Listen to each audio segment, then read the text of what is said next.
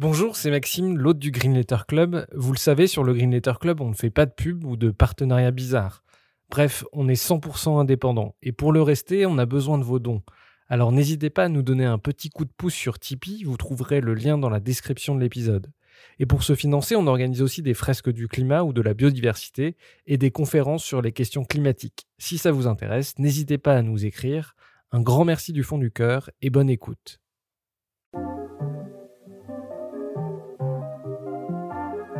Bienvenue dans le Green Letter Club, la chaîne qui décortique les grands sujets écologiques. Aujourd'hui, nous allons parler des conséquences du changement climatique sur la vigne et le vin. Gel, canicule ou pluie torrentielle, les régions viticoles vont connaître un climat plus chaud et moins stable. D'où cette question, comment les vignobles français peuvent-ils s'adapter au changement climatique? Pour y répondre, nous recevons Jean-Marc Touzard, économiste, directeur de recherche à l'INRAE et co-animateur avec Nathalie Ola du projet La Cave, un projet d'études visant à préparer le secteur viticole au climat de demain. Jean-Marc Touzard, bonjour. Bonjour. Un grand merci de venir dans le Green Letter Club. Vous êtes directeur de recherche à l'INRAE et vous co-animez un vaste programme d'études pour analyser l'impact du changement climatique sur les vins français. Est-ce que vous pouvez nous expliquer votre parcours, comment vous en êtes venu à animer ce programme de recherche?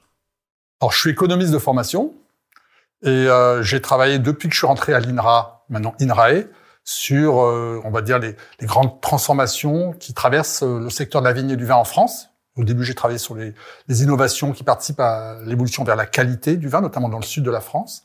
Ensuite, sur les enjeux d'environnement.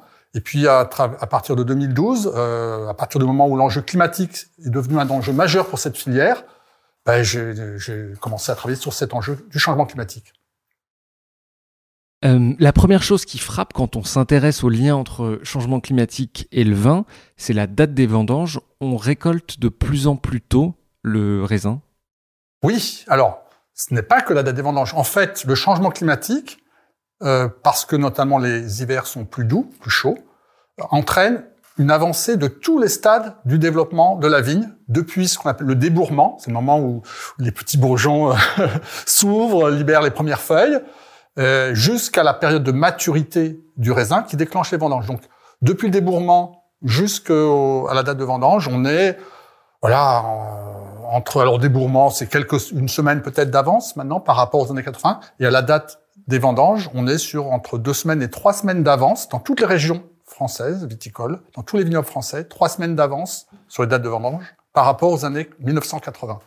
Donc, y compris en France aujourd'hui, on voit des vendanges se faire fin août. Voilà, c'est-à-dire que avant beaucoup de, dans la plupart des régions, les vendanges démarraient vers le 15 septembre.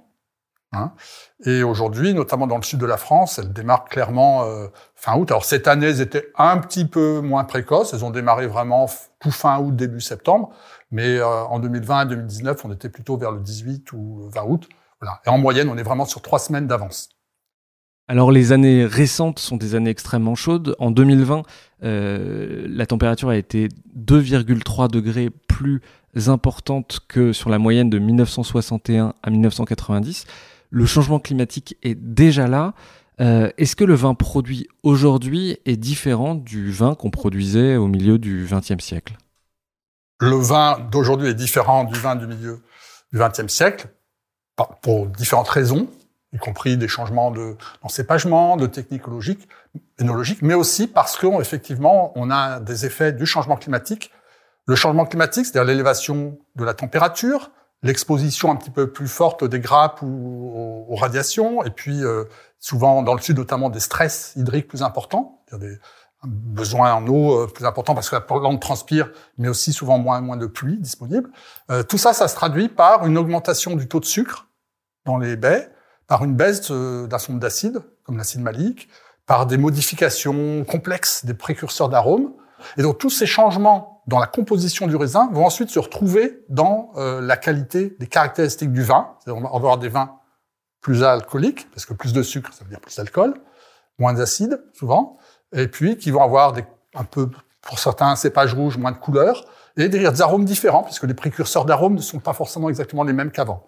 Par exemple, on va vers des, sur certains cépages rouges, vers des, des notes plus, euh, confiturés, euh, fruits cuits, figues, euh, voilà, un peu moins. Euh, sur des blancs, on va avoir moins de notes agrumes, par exemple. Donc ça, donc c'est ce qui caractéristique, c'est une caractéristique de la du, du vin, hein, c'est que le changement climatique n'affecte pas seulement des questions de rendement, comme dans d'autres productions agricoles, mais aussi des, la composition du fruit et donc des enjeux de qualité. Euh, on a pu noter une élévation du niveau d'alcool dans les vins. Oui, oui, oui. Donc, euh, alors si je prends l'exemple du sud de la France, c'est le plus sensible, même si c'est général hein, sur l'ensemble des vignobles français. Euh, dans les années 1980, on était autour de 11 degrés en moyenne d'alcool dans les vins. Aujourd'hui, on est autour de 14 degrés. Toute cette augmentation n'est pas uniquement due au changement climatique, mais au moins, on estime qu'au moins la moitié de cette augmentation est liée au changement climatique. Et cette tendance euh, de l'élévation du degré d'alcool des vins, elle va euh, se poursuivre jusque dans les années 2050, 2100. C'est des choses que vous anticipez? Alors, elle va se poursuivre. Euh, il, y a, des saturations, des effets de saturation. On peut pas aller au-delà d'un seuil de sucre, mais elle va se poursuivre dans les régions, notamment du, de l'Ouest, du Nord de la France, où les, ben, les raisins avaient des taux beaucoup plus faibles de sucre. Hein. Même, on avait autorisation de chaptaliser, c'est de rajouter du sucre certaines années dans, dans, dans les vins, dans, dans, les mous. Et euh, donc là, on n'a plus besoin. Donc là, on passe de, je sais pas, de 10, 11 degrés à, à 12,5, 13 degrés, ce qui est intéressant. Hein. Euh, mais on va aussi, on risque d'arriver, y compris par exemple dans le Bordelais déjà, avec des taux d'alcool qui commencent à poser des problèmes. Euh, à quoi ressemble le vin euh, du changement climatique, le vin de demain? Il est, il est, moins acide, il est plus alcoolisé. À quoi, à quoi il ressemble en termes d'arôme aussi? Alors, bon, on peut déjà, disons, anticiper la, les, les, évolutions des qualités des vins dans une région en se référant à des régions un peu plus chaudes où les mêmes cépages, voilà, vont avoir un certain nombre de caractéristiques. Donc, comme ça, on a. Et puis, on peut aussi trouver dans une région euh, des viticulteurs qui vont vendanger plus tardivement ou qui sont sur des expositions un peu plus chaudes ou voilà qui préfigurent un petit peu le changement climatique. Donc sur cette base, dans notre projet La Cave par exemple, des collègues de Bordeaux ont fait ce qu'on appelle l'économie expérimentale.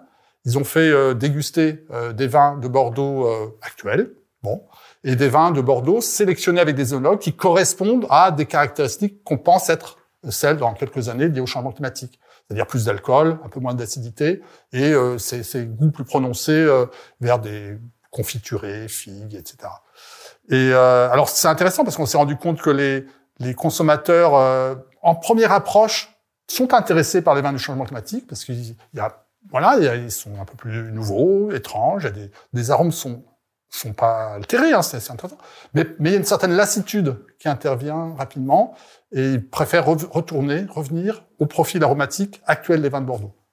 Donc on voit bien que l'évolution, euh, le changement climatique et ses impacts sur la qualité euh, des vins, c'est pas, pas totalement négatif. C'est-à-dire ça peut correspondre à certains segments euh, de vins que considèrent certains consommateurs pour certaines occasions, des vins plus alcoolisés, qui, avec des arômes plus marqués.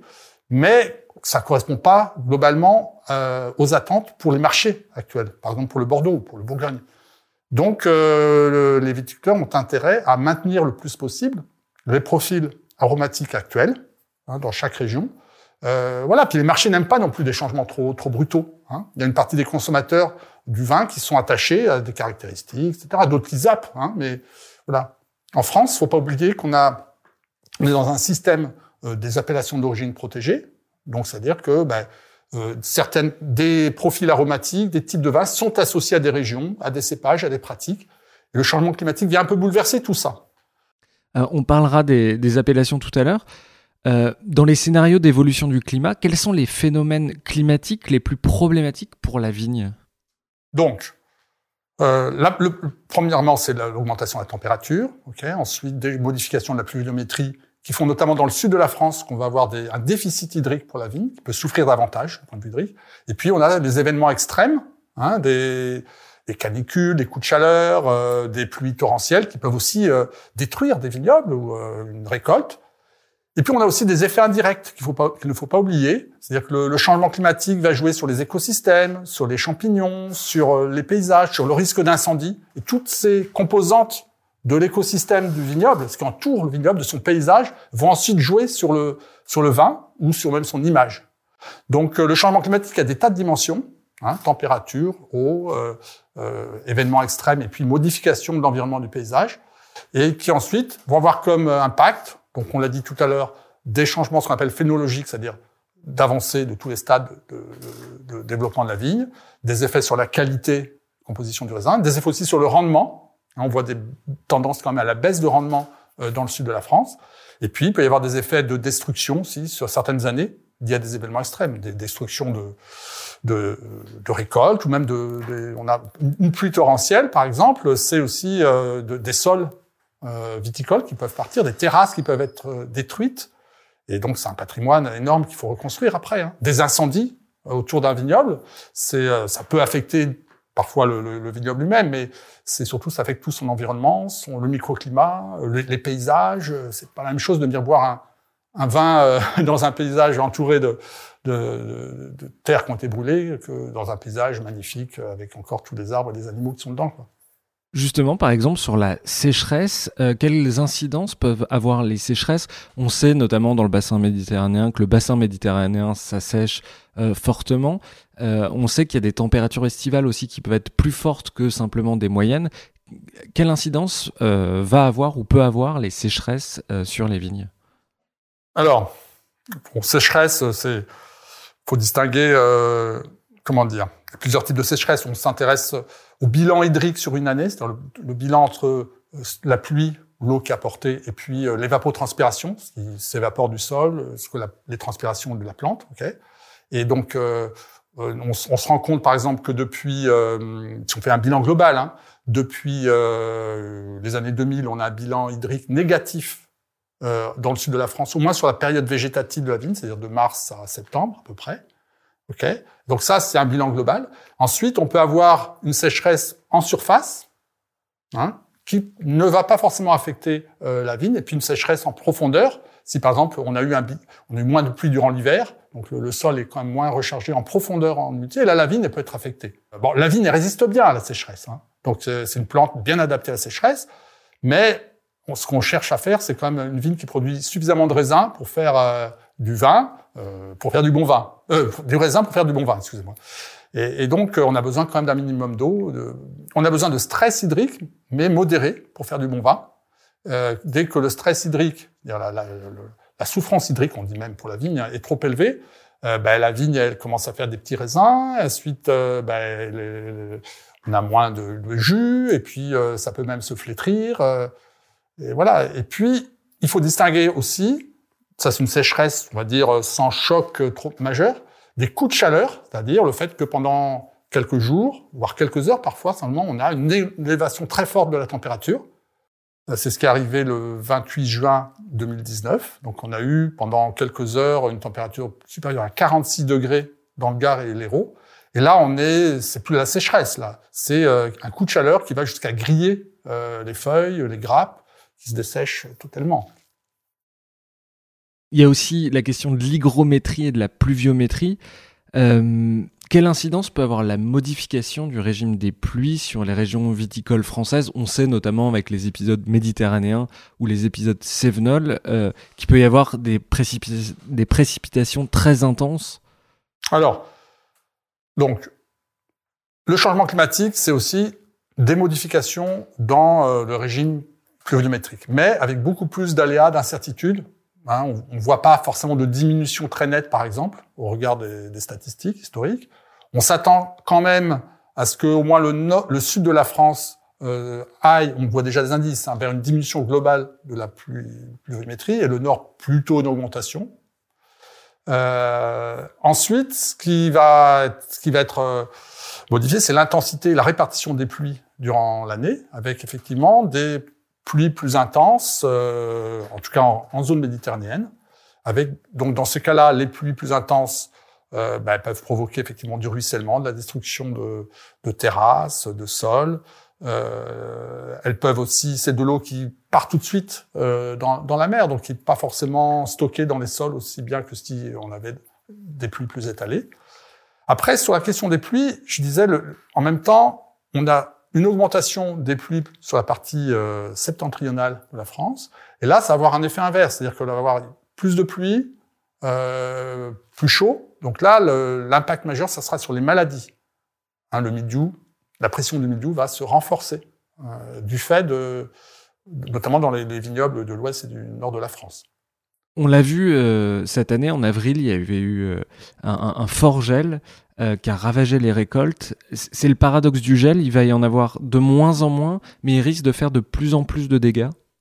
Oui, alors globalement, on va vers des hivers plus chauds et donc une occurrence plus faible de jours de, de gelée.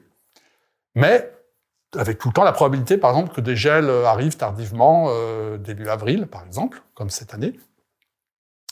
Là, on était plutôt sur tous les 20 ans, mais voilà, c'est pas, on, peut rester encore longtemps, enfin encore un certain temps, sur euh, une probabilité qu'il y ait un gel euh, début avril sur toute la France. Et par contre, le fait d'avoir des hivers plus chauds fait que la, la plante, la vigne, elle débourre, démarre sa croissance plutôt au printemps, en fin d'hiver, et donc elle va se trouver euh, beaucoup plus vulnérable face à, ce gel. Donc le, changement climatique n'est pas forcément à l'origine de, gelée en tant que tel, de, jours très froids, euh, mais par contre, euh, il provoque une vulnérabilité beaucoup plus forte de la plante, de la vigne aussi des, arbres ou d'autres plantes, hein, face à ces jours de gelée. Parce que là, l'épisode de gel qu'il y a eu en avril a été terrible pour les récoltes. 2021, euh, c'est une très mauvaise année. En 2021 est une très mauvaise année à cause de cette gelée tardive, hein, à cause aussi euh, d'une pression forte de la maladie, dans, plutôt dans les vignobles du Nord, et au contraire d'une sécheresse euh, qui s'est maintenue dans le sud de la France. Donc on a eu plusieurs... C'est ça une des caractéristiques du changement climatique, c'est qu'on voit, euh, c'est pas qu'une question de, température qui augmente en moyenne ou de pluviométrie qui se modifie, c'est une augmentation des risques, avec des risques qui peuvent se cumuler et qui peuvent s'enchaîner sur une même année. C'est vraiment l'illustration. Cette année, on a eu à la fois du gel, on a eu de la pluie avec des risques de maladie et de la sécheresse même avec des risques de, bah de liés à ces sécheresses, de, de perte de récolte. On sait qu'il va y avoir une baisse du débit des fleuves et des rivières euh, en France. Euh, le BRGM l'a bien euh, documenté. Est-ce que ça, ça peut avoir un impact aussi sur les rendements ou euh, sur euh, la qualité du raisin? Alors, en France, on est un vignoble qui est très peu irrigué, contrairement à des vignobles de Californie, d'Australie, d'Afrique du Sud ou de Mendoza en Argentine, où là, les vignes sont dépendantes de l'irrigation, donc dépendantes de retenue ou de débit de fleuves. Et, ce qui pose problème, parce que quand dès que s'il y a vraiment un problème très fort de sécheresse, évidemment, on va privilégier euh, l'alimentation en eau des populations humaines. Et donc, euh, voilà, si on coupe l'eau sur une vigne qui est complètement addicte à l'irrigation, elle meurt quasi. Enfin, elle meurt. On n'a plus de récolte, quoi. Euh, donc, en France, on a, on a encore la, la vigne est peu dépendante de l'irrigation, donc pour l'instant assez peu dépendante de de cette risque de baisse euh, du débit des fleuves. Celles, les, les vignes qui sont irriguées, c'est sud-est et Languedoc, hein, euh, avec euh, deux réseaux euh, d'alimentation en eau. en Languedoc, c'est le Baron de Languedoc, c'est l'eau du Rhône. Hein, et sur le sud-est, ça vient plutôt de la Durance. Et pour l'instant, ces ressources sont pas trop menacées, sont même dans les simulations, y compris du BRGM, c'est pas forcément là que les débits vont le plus baisser. Euh, voilà, mais c'est vrai que si euh, l'irrigation est amenée à se développer encore plus pour les vignes dans le sud de la France et que le changement climatique progressivement va quand même affecter ces ressources en eau sur euh, le Rhône euh, ou la Durance, donc venant des Alpes hein, essentiellement, là le problème va se poser. Le climat, c'est un phénomène global, mais ça a aussi des conséquences régionales. Est-ce qu'on peut faire un tour des grandes régions viticoles françaises? Euh, Est-ce qu'il y a des particularités, par exemple, dans le Bordelais? Euh, On sait, par exemple, que le, niveau des mers est en train de monter. Euh, est-ce qu'il y a des risques de salinisation des terres? Est-ce qu'il y a des particularités régionales dans, le, dans la région bordelaise? Alors, donc, pour le Bordelais, donc vous, évoquez la question de la salinisation des, sols. Donc ça, ça va juste concerner euh, la, frange vraiment littorale, hein, à moins d'un mètre d'élévation, enfin à peu près de, de des mers. Euh, et euh, donc ça, ça peut concerner le Bordelais, ça peut concerner les Charentes, ça concerne le midi de la France aussi, hein, par exemple la région de... Le Bandol Oui, enfin Bandol, on monte vite en altitude, mais plutôt, je pensais à Camargue, etc., de des zones où on est très proche de la mer. Où là, on voit que effectivement, on a une pression euh, de salinité qui augmente. La, région de Narbonne, hein, on voit déjà ces, mécanismes. Ça va être relativement marginal. C'est pas, c'est pas le danger principal qui menace la vigne. Hein, cette question de la salinisation, mais ça doit être considéré. Si on regarde les évolutions euh, du climat euh, sur les différentes régions, encore une fois, le sud de la France c'est plutôt une accentuation du, régime méditerranéen. Donc, ça veut dire euh, des hivers plus chauds, euh, des euh, étés plus secs, des pluies plus torrentielles. C'est vu comme une contrainte majeure, mais c'est pas forcément un bouleversement forcément pour les viticulteurs qui sont déjà dans un, un régime climatique méditerranéen qu'il va falloir s'adapter encore, mais continuer. On voit qu'une partie du sud-ouest, la région de Toulouse, le centre, peut basculer dans un régime de type méditerranéen. Donc là, les changements peuvent être un peu plus forts. La région de Bordeaux va rester a priori sous influence atlantique, hein, donc euh, avec euh, sans doute évidemment des, étés plus chauds, moins pluvieux, mais quand même une douceur, au moins sur une partie euh, de l'année qui, restera. Euh, le l'est de la France et le nord-est de la France sont des régions où on s'attend à ce qu'il y ait un effet continentalisation, c'est-à-dire que notamment des amplitudes thermiques. En Alsace, par exemple. En Alsace, par exemple, on a vu ça déjà euh, il y a deux ans ou trois ans. On voit, ou même l'année dernière, de mémoire, on, on, voit des voilà des augmentations de température euh, importantes euh, en été. Et, et, ça, ça peut modifier, ça va accélérer justement la précocité, par exemple, de la maturité. Ça va modifier quand même pas mal de choses. Et ensuite, on a d'autres régions qui vont plutôt peut-être gagner entre guillemets au regard de, de, des possibilités de planter de la vigne. La Bretagne, le nord de la France. La Bretagne, on vient de faire une étude euh, dans le cadre du projet La Cave l'année dernière sur euh, voilà les potentiels, euh, le potentiel climatique pour planter de la vigne. Hein, quelles sont les, possibilités pour planter de la vigne au regard d'indices climatiques, de température, etc. Et c'est vrai que en se projetant dans un scénario médian à plus 3, plus 4 degrés en 2070, on voit quasiment toute la Bretagne euh, peut devenir une terre euh, viticole. Hein, avec, pour, euh, pour l'instant, il y en a un peu, enfin, il y a beaucoup de vin dans la région nantaise et donc voilà. euh, un peu plus au nord de Nantes. Pour l'instant, il y a un on peu commence de vin. à voir donc de, de manière euh, ponctuelle hein, des, il y a des, des, des des agriculteurs ou des passionnés qui euh, plantent euh, de la vigne. On a, je crois, déjà au moins une dizaine de, viticulteurs qui commencent à, vendre du vin, en vivre. On a une association, l'association euh, des viticulteurs de Bretagne à Rennes, qui, commence à fédérer un petit peu toutes ces initiatives. Ça, on va, voilà, ça, reste ponctuel. Ce sont des pionniers, des, gens qui expérimentent. Ils savent qu'ils vont si ça se développe, ils ne vont avoir aucun problème pour vendre euh, le vin parce touristes. Hein. Euh, la Bretagne, j'ai vu que ça, ça, risquait de devenir la future Riviera, la France. Les Parisiens allant passer leurs vacances en, en Bretagne, ils vont être contents de trouver de, aussi du vin breton. Euh, le concurrent du vin, du coup, ça sera plutôt le chouchen ou, ou, le, le, cidre. Et puis euh, voilà, c'est la Bretagne. Il y avait déjà du vin au Moyen Âge, hein, qui n'arrivait pas le raisin n'arrivait pas forcément à maturité, donc on avait du vin avec, à faible degré, de, qui se conservait mal. Mais euh, non, non, la, Bretagne, sur son littoral en tout cas, va devenir, est en train de devenir petit à petit une région viticole. Après, il faut distinguer le fait que des expérimentateurs, des pionniers euh, se lancent euh, dans la viticulture, fassent du vin, et puis le fait d'avoir un, gros vignoble qui se développe, là, il faut du temps, c'est pas évident, il y a des risques, il y a des investissements collectifs. Faut, voilà, c'est pas, ça se fait pas comme ça du jour au lendemain. Il y a toute une culture à construire autour du vin. Donc c'est voilà. Et puis il y a des enjeux fonciers, on peut pas en faire forcément planter partout. Justement, si on se projette en 2050, en 2070, euh, comment va évoluer la la carte viticole de la France. Est-ce que, euh, euh, moi qui viens de Normandie, est-ce qu'on va voir des coteaux de l'Orne? Est-ce qu'on va voir euh, des côtes de la Somme dans le Nord? Est-ce que toute la France va devenir potentiellement avoir des, régions viticoles dans toute la France? Alors, je pense que aujourd'hui, on peut planter de la vigne un peu partout en France. L'enjeu, c'est de planter de la vigne pour faire du raisin qui arrive à maturité, pour faire du bon vin. Ok?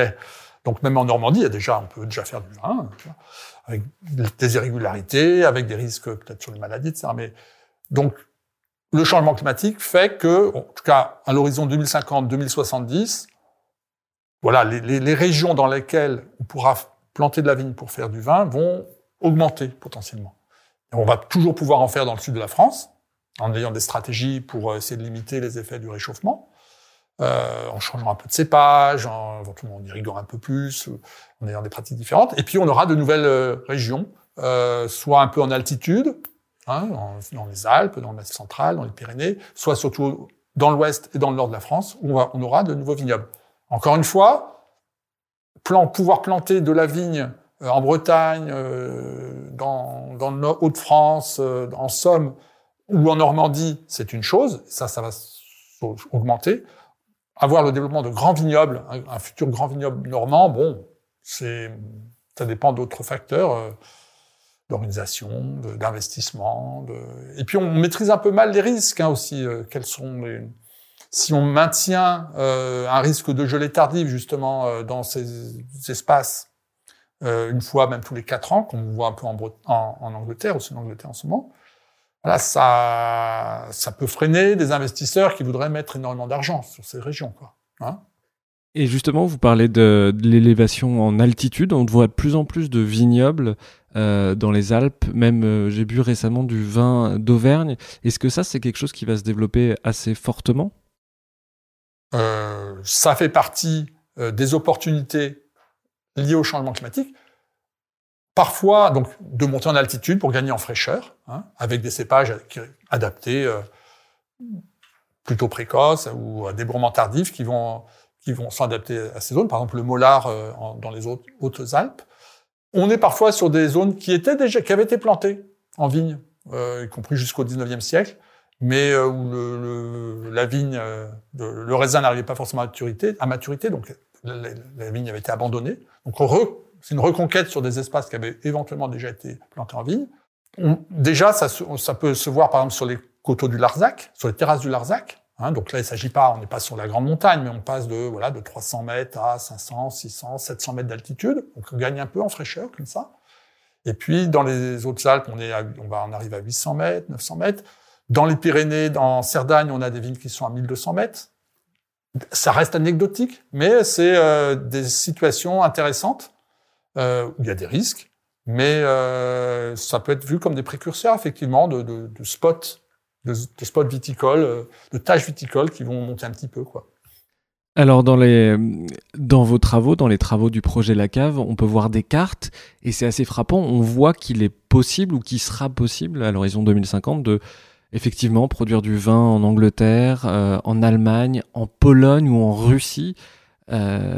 C'est des choses qui vous paraissent crédibles ou c'est juste potentiellement faisable, mais euh, il y a peu de chances que ça advienne Non, encore une fois, il faut distinguer euh, la possibilité du point de vue d'indicateurs de température, d'indicateurs climatiques, de planter de la vigne. La vigne, elle a besoin d'un minimum de température, de chaleur, pas forcément pour pousser, mais pour que ces raisins arrivent à maturité. Et donc là, on voit que progressivement, avec le changement climatique, de nouvelles régions auront ces critères, cette potentialité. Après, euh, il y a d'autres facteurs qui peuvent quand même limiter le développement de la vigne dans ces régions, des risques de gel, euh, une pression euh, phytosanitaire, une pression des champignons liée au maintien d'une pluviométrie importante, parce que les champignons adorent température et pluie. Et puis il y a des facteurs humains, économiques. Voilà, c'est encore une fois la viticulture s'est développée notamment en France, mais un peu partout dans le monde, autour de, de régions qui se spécialisent plus ou moins, mais qui, qui s'organisent, qui défendent des relations entre une qualité d'un vin et une origine, qui construisent une culture, qui font le no-tourisme. Tout ça, ce sont des investissements importants euh, qui sont pas en une année. Et puis, il faut pas oublier une chose, c'est que le changement climatique, c'est voilà, c'est une accentuation euh, de la variabilité, de l'instabilité du climat. Et euh, plus la température augmente, plus la variabilité, les risques augmentent. La viticulture, comme d'autres activités, c'est euh, on est quand même, elle a besoin d'une certaine stabilité minimale Hein, on, plante une vigne pour 30, 40, 50 ans, en tout cas dans la manière dont on la conduit aujourd'hui. Et donc, euh, tout ce qu'on peut dire sur la possibilité de planter des vignes dans de nouveaux espaces, c'est quelque part avec l'hypothèse qu'on va atteindre, qu'on va comme avoir une stabilisation du climat. Hein? Par exemple, dans le scénario COP21 à plus 1,5 euh, ou voire plus de degrés.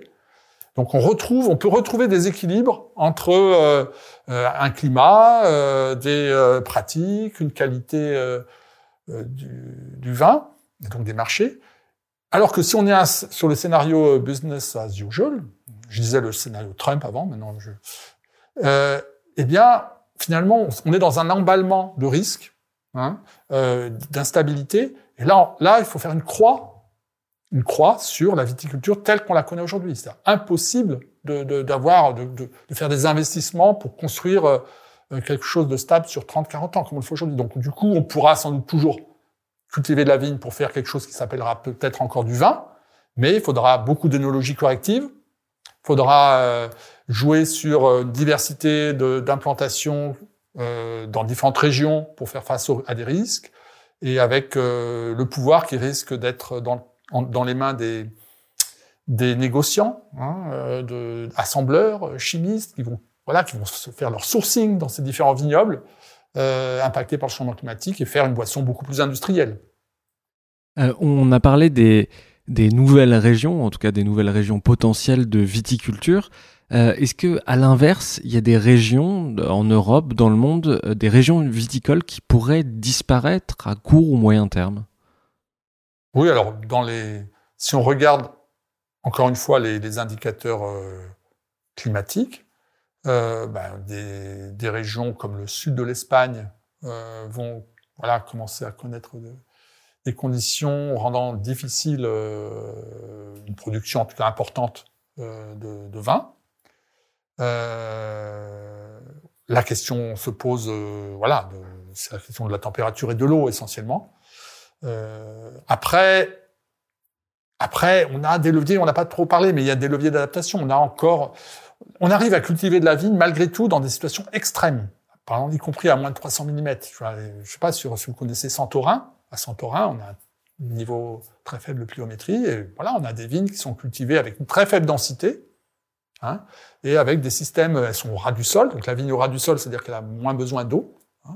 Et puis dans des systèmes d'entonnoir un petit peu euh, qui permettent de, collecter l'eau euh, qui va ruisseler un peu euh, sur le, sol volcanique. Voilà, donc on arrive quand même, aux Canaries, on arrive à avoir dans des situations extrêmes quand même à, faire de la vigne pour faire du vin, qui est vendu cher, mais euh, on voit bien que ça va limiter quand même les, volumes, euh, le niveau de production. Donc je pense qu'en tout cas, euh, des régions risquent de ne, voilà, des régions vont perdre de la compétitivité, notamment dans le sud de la Méditerranée, dans le sud. Des régions viticoles vont perdre en compétitivité parce qu'on ne pourra pas maintenir des rendements. Hein. Il y aura toujours un peu de vignes, forcément. La France est quand même, en tout cas à l'horizon 2070, voire 2100, si on est sur un scénario climatique euh,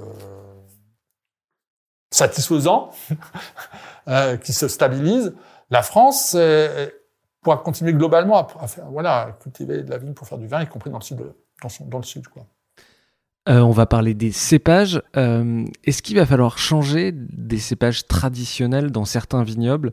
Je pense par exemple à Bordeaux. Je crois que 66% du vignoble euh, en rouge est, est constitué euh, par le Merlot, euh, qui est un cépage assez précoce. précoce. Plus précoce que le Cabernet Sauvignon, oui. Est-ce qu'il va falloir changer euh, de cépage dans certains vignobles? Oui, oui, ça fait partie des, des, options qui sont déjà engagées en fait. Hein euh, donc, euh, ben, on c'est un des leviers d'action, mais qui est pas suffisant. Hein euh, donc, c'est, on va chercher des cépages qui vont être plus tardifs pour repousser un petit peu cette avancée des dates de vendange, parce que je l'ai pas dit tout à l'heure, mais les, des dates de vendange plus précoces, c'est des vendanges plus au cœur de l'été, donc à un moment, il fait encore plus chaud. Donc ça amplifie le changement, l'effet du changement climatique.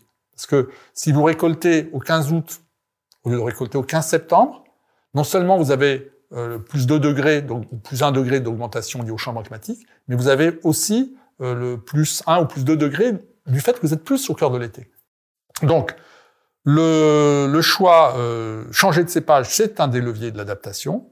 On va chercher des cépages plus tardifs hein, pour repousser la date de, vendange, résistants à des températures plus élevées, résistants à la sécheresse éventuellement, moins tôt, qui vont faire éventuellement moins de sucre, naturellement, plus d'acidité, plus d'acide, euh, et puis, c'est possible, aussi résistant aux maladies.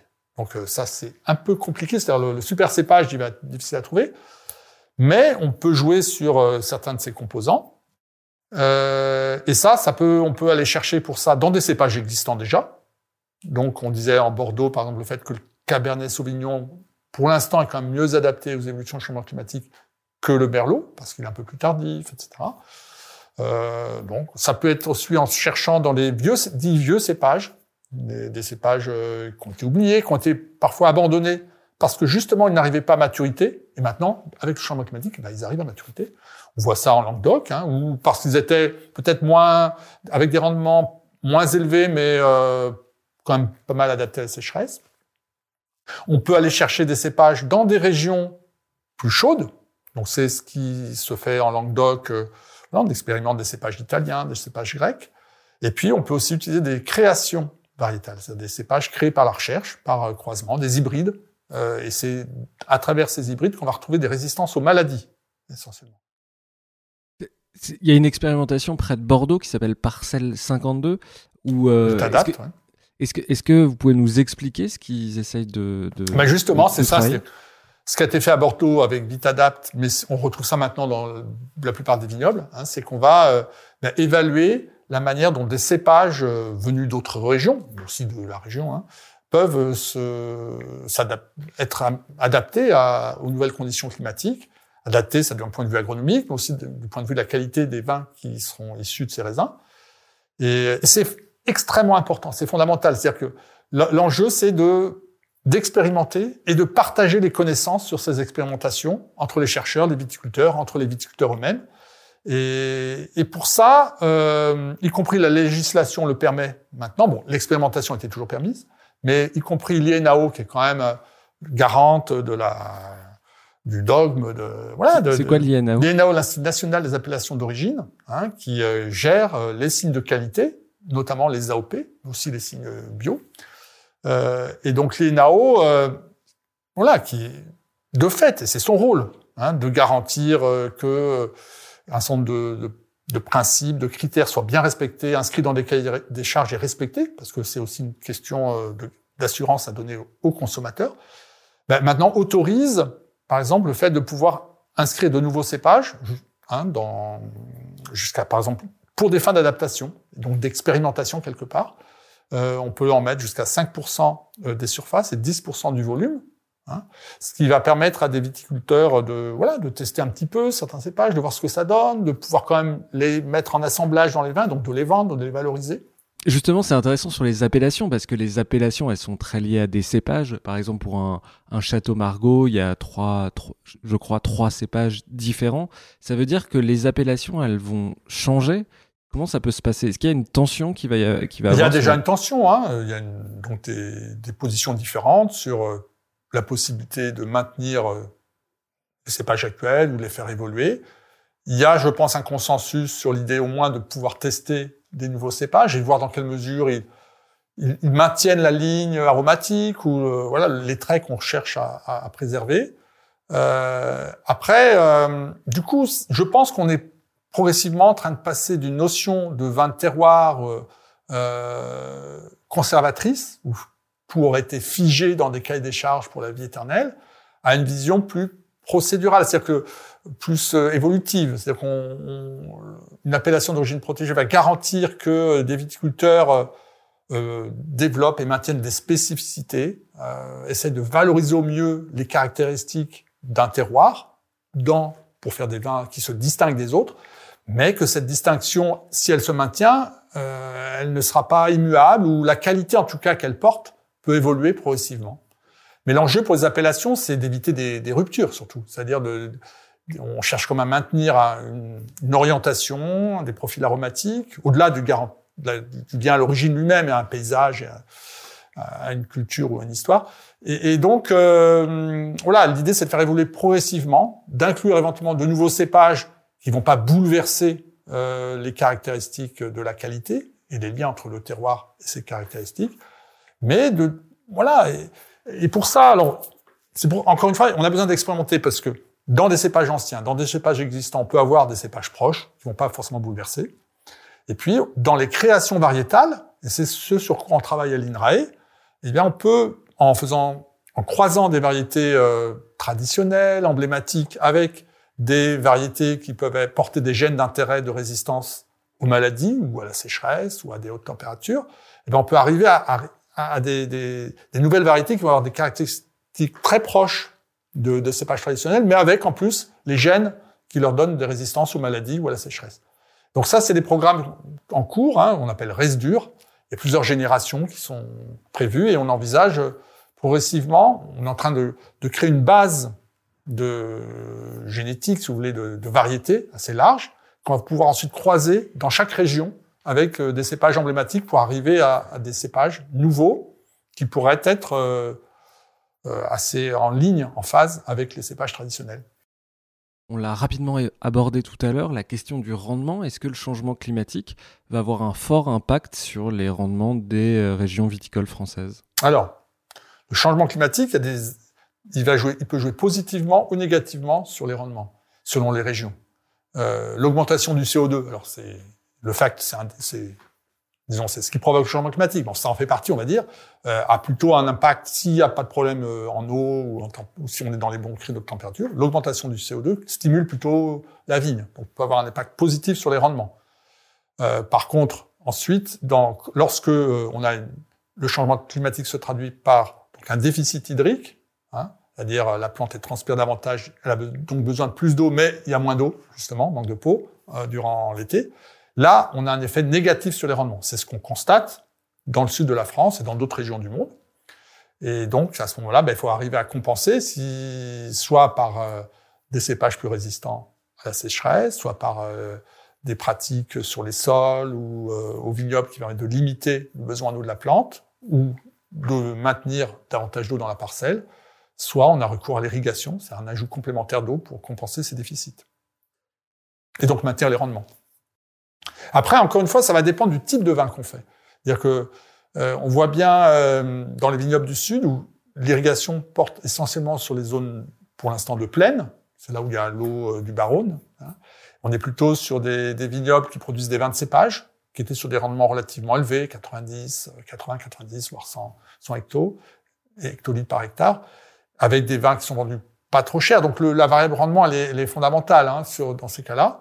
Là, l'irrigation est vue comme un facteur clé.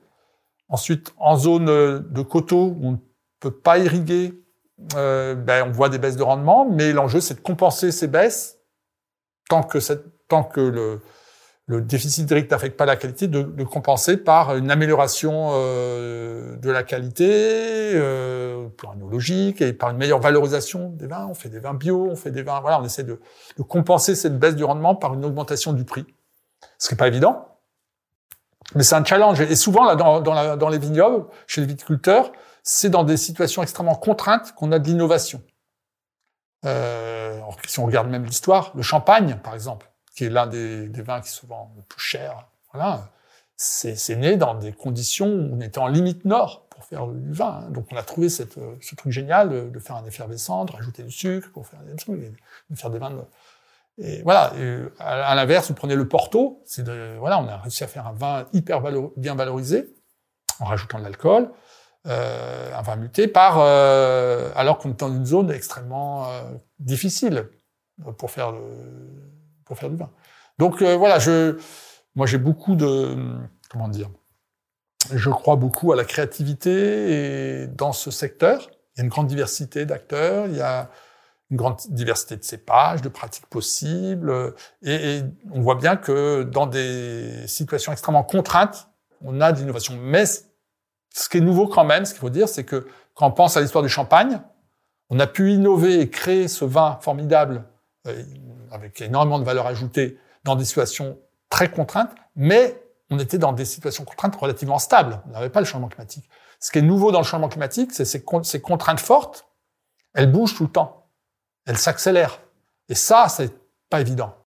Euh, justement, comment les vignerons peuvent s'adapter au changement climatique? Est-ce qu'il y a des pratiques agronomiques qui permettent de s'adapter? Est-ce qu'ils doivent euh, changer leurs parcelles? Quelles sont les, pistes qui peuvent permettre aux vignerons de s'adapter? S'adapter au changement climatique euh, dans les vignobles, c'est jouer sur toute une série de leviers. Il n'y a pas une solution miracle. Hein. C'est changer l'encépagement, avoir des cépages voilà, plus résistant à la sécheresse, euh, plus tardif, etc. C'est aussi modifier euh, éventuellement euh, la densité. Alors il y a des débats, c'est pas voilà, mais globalement avec des densités un peu plus faibles, la vigne a un peu moins besoin. enfin, la vigne peut avoir accès à plus d'eau. c'est gérer les sols différemment, euh, en, en, rajoutant la matière organique dans les sols pour renforcer la capacité euh, de retention en eau du sol. C'est euh, aller vers des systèmes plus originaux comme l'agroforesterie. On va associer euh, euh, des arbres, soit en bordure, soit même au milieu d'une parcelle de vigne. L'arbre peut jouer un rôle. Alors, il, est, il peut rentrer en concurrence avec la vigne, au moins au début. Mais ensuite, il peut aussi jouer un rôle tampon, le tampon climatique. Il va maintenir un micro climat favorable. Lui-même, il, transpire, euh, lui-même, il peut protéger. Euh, on l'a vu hein, dans les expérimentations qu'on a à l'INRAE, au nord de Montpellier, par exemple. Là, quand il y a un coup de gel, bah, il fait un peu moins froid, et quand il y a un coup de chaleur, il fait un peu moins chaud. Donc euh, voilà, on a ce type de d'options qui sont possibles. Et puis s'adapter, c'est pas simplement changer de cépage, changer de pratique, ça peut être aussi changer de méthode énologique c'est un autre domaine. Là, on est plus dans du correctif. On va chercher, euh, une fois que la vendange est, faite, euh, avec donc des raisins, enfin un mou qui va être plus de trop de sucre, pas assez d'acidité, ben, on peut essayer de modifier un petit peu euh, euh ces caractéristiques ben, en, en, retirant de l'alcool, du sucre ou de l'alcool, hein, par des phénomènes physiques, par membrane, en essayant de retirer des cations, donc d'acidifier le, le, le, vin davantage. Alors, on a des techniques correctives en, utilisant des levures qui vont euh, donc transformer le sucre en alcool, mais peut-être être moins efficaces dans la transformation du sucre en alcool, mais plus intéressantes pour développer des arômes intéressants. Et puis on a aussi un domaine d'action qui est euh, la localisation, c'est-à-dire euh, finalement, ben, on va on peut réorganiser le vignoble dans l'espace au sein d'un même terroir. Là, ben, on va peut-être euh, moins plantés sur des, parcelles, des, des, sols très exposés au soleil et moins profonds, où on a un risque de stress hydrique trop fort, et davantage sur des zones euh, en terrasse, ou en bas-fond. Euh. Alors c'est pas évident, comme dans beaucoup d'options d'adaptation, euh, si on raisonne sur une dimension du changement climatique, on peut progresser, mais on risque de s'exposer à une autre dimension du changement climatique. Par exemple, on va vouloir planter de la vigne plutôt dans des bas-fonds euh, parce que les sols sont plus profonds, on a un peu plus d'eau, il fait euh, il fait moins chaud éventuellement. Euh, donc mais c'est là où on risque d'avoir du gel, un risque de gel plus élevé au printemps. Donc voilà, on va être confronté à ce au cas intéressant par rapport au risque de sécheresse, mais pas intéressant par rapport au risque de gelée tardive. Et ça, ça veut dire que dans beaucoup de vignobles, euh, bah, il faut un peu réinvestir un petit peu euh, les caractéristiques, refaire des diagnostics du terroir ah, et, et, voir réaffecter un petit peu les, cépages euh, dans chaque situation.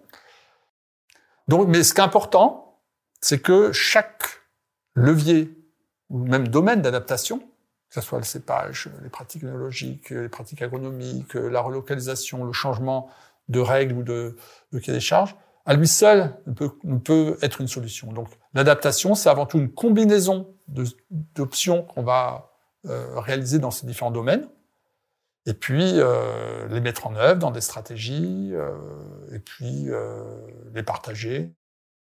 Dernière question, est-ce qu'il y a un sujet qui vous paraît important entre le lien entre changement climatique et le vin qu'on n'aurait pas abordé? Ou est-ce que vous auriez un message adresser aux gens qui nous écoutent Bon, moi, le, message dire, c'est, moi, je, travaille sur euh, les impacts du changement climatique sur le vin, puis sur les, solutions pour, pour l'adaptation dans ce secteur. Euh, j'aime le vin, mais euh, on considère, comme d'autres, hein, que le, le, vin nous permet d'alerter aussi sur le changement climatique et d'explorer des solutions qui peuvent être valables pour d'autres secteurs de l'agriculture. Euh, donc, euh, un premier message, c'est de dire que oui, les impacts du changement climatique sont importants et vont se renforcer sur l'ensemble de l'agriculture. Ça concerne à la fois des questions de rendement, mais aussi des questions de composition des fruits ou des, des graines. Hein. Donc euh, ça peut affecter la qualité, etc. On le voit très bien sur le raisin et le vin, mais on, va, on commence à le voir aussi sur les fruits, on commence à le voir sur certaines céréales. Euh, donc il y a des impacts pour le changement climatique, mais en même temps euh, il y a des solutions. On a vu, et le message c'est qu'il y a des solutions dans différents domaines, changer de variété, de pratiques viticoles, de pratiques euh, de transformation, de localisation, euh, que ces solutions elles sont jouables dans la plupart des régions, dans tous les vignobles français, mais à une condition majeure. Une condition majeure, c'est que euh, assez rapidement, on arrive à une stabilisation du climat. Et donc euh, que euh, plus on arrive à une stabilisation tôt du climat, hein, plus on suit l'objectif de COP 21, plus on garde de marge de manœuvre pour s'adapter. Hein. Parce que la viticulture, le vin ont besoin de retrouver un certain équilibre entre un climat, même s'il est un petit peu plus instable, mais au moins voilà, il se stabilise quand même, une localisation, euh, des euh, pratiques et des qualités d'un produit, et donc un marché des consommateurs. Jean-Marc Touzard, un grand merci d'être venu dans le Green Letter Club, et à bientôt. Un grand merci d'avoir écouté cet épisode. Si vous aimez le Green Letter Club, n'hésitez pas à vous abonner au podcast ou à laisser un commentaire sur Apple Podcast. Ça nous aiderait beaucoup à être plus visible sur les plateformes. Nous n'avons aujourd'hui qu'une petite trentaine de commentaires alors que vous êtes des milliers à nous écouter chaque semaine. Un grand merci et à bientôt.